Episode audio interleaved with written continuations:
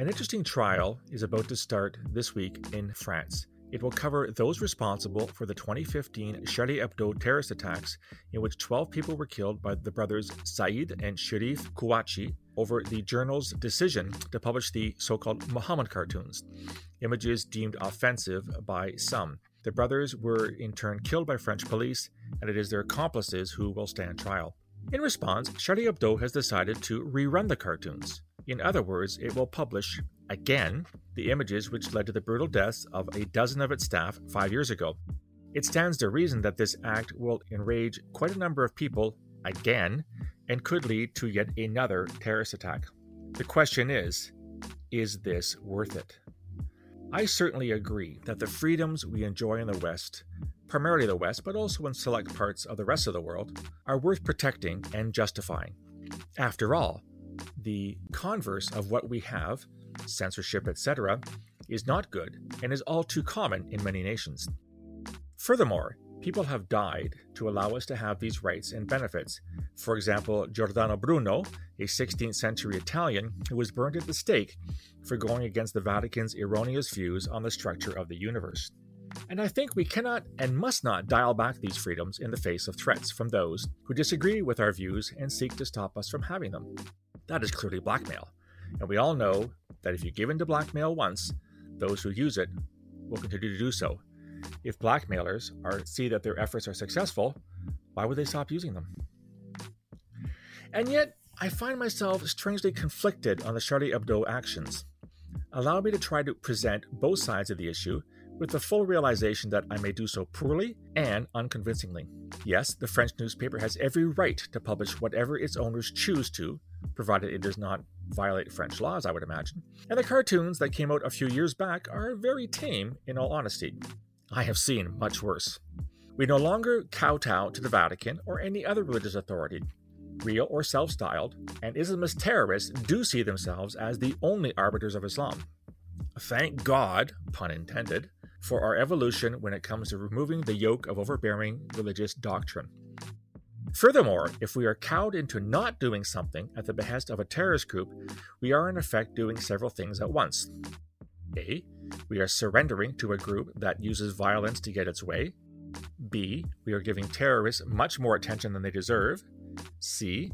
We encourage other terrorist groups to do the same. And D. We lose a little bit of ourselves and chip away at the aforementioned hard won freedoms. On the other hand, and yes, there is always another hand. This decision could very well lead to another terrorist attack by an Islamist extremist bunch which wants to punish us for our quote unquote blasphemy. Innocent people, perhaps who have nothing to do with Charlie Hebdo or the cartoons, could be killed and or seriously wounded. And to what end? They did not ask to be part of the struggle, and yet they do enjoy the same freedoms that we all do. Do you see the conundrum here? In order to stand for what we believe in against the forces of hate and intolerance, some will die. This is not the same as choosing to die for a principle, as Giordano Bruno did. The unfortunate victims of a suicide bombing are not necessarily representative of the slight that so pisses off the terrorists, unlike the office workers at Charlie Hebdo. Note, this is not a justification for the attack that killed them in any way, shape, or form, and should not be construed as such. You could say that Charlie Hebdo made its point in 2015 and does not really need to make it again. Yet, if we value our freedoms, we must always defend them, no? If we do not, those who dislike them will chip away slowly, and we will eventually find ourselves in a position where the values we espouse are no longer present. In the end, I want to underscore that I am not an advocate of censorship or holding fire on a topic just because it could lead to an act of terrorism from those who seek to undermine our freedoms. Maybe this is all part and parcel of what it takes to safeguard them. But would you want to be the one to explain to a grieving parent or child that their loved one died in the aftermath of the decision by someone to take action they claim was their right to do so? I sure wouldn't. I wrote this piece a couple days ago, and it's interesting that you're already seeing reaction around the world to the decision by Charlie Hebdo. Al Azhar, which is the probably the leading Sunni Islamic religious authority in the world in Egypt, has come out against it. Others are coming out for it. I don't think that there is a black and white to this issue. I think there are multiple shades of gray. And I've argued for many, many years now that life is multiple shades of gray. Maybe not 50 shades of gray. We won't go down that pathway. I get concerned when people come up with definitive positions on any issue. It's either this or it's that. It's yes or it's no. It's black or it's white.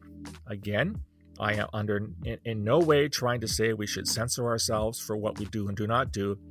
I just hope that the decision by Charlie Hebdo does not lead to another terrorist attack and the loss of innocent life.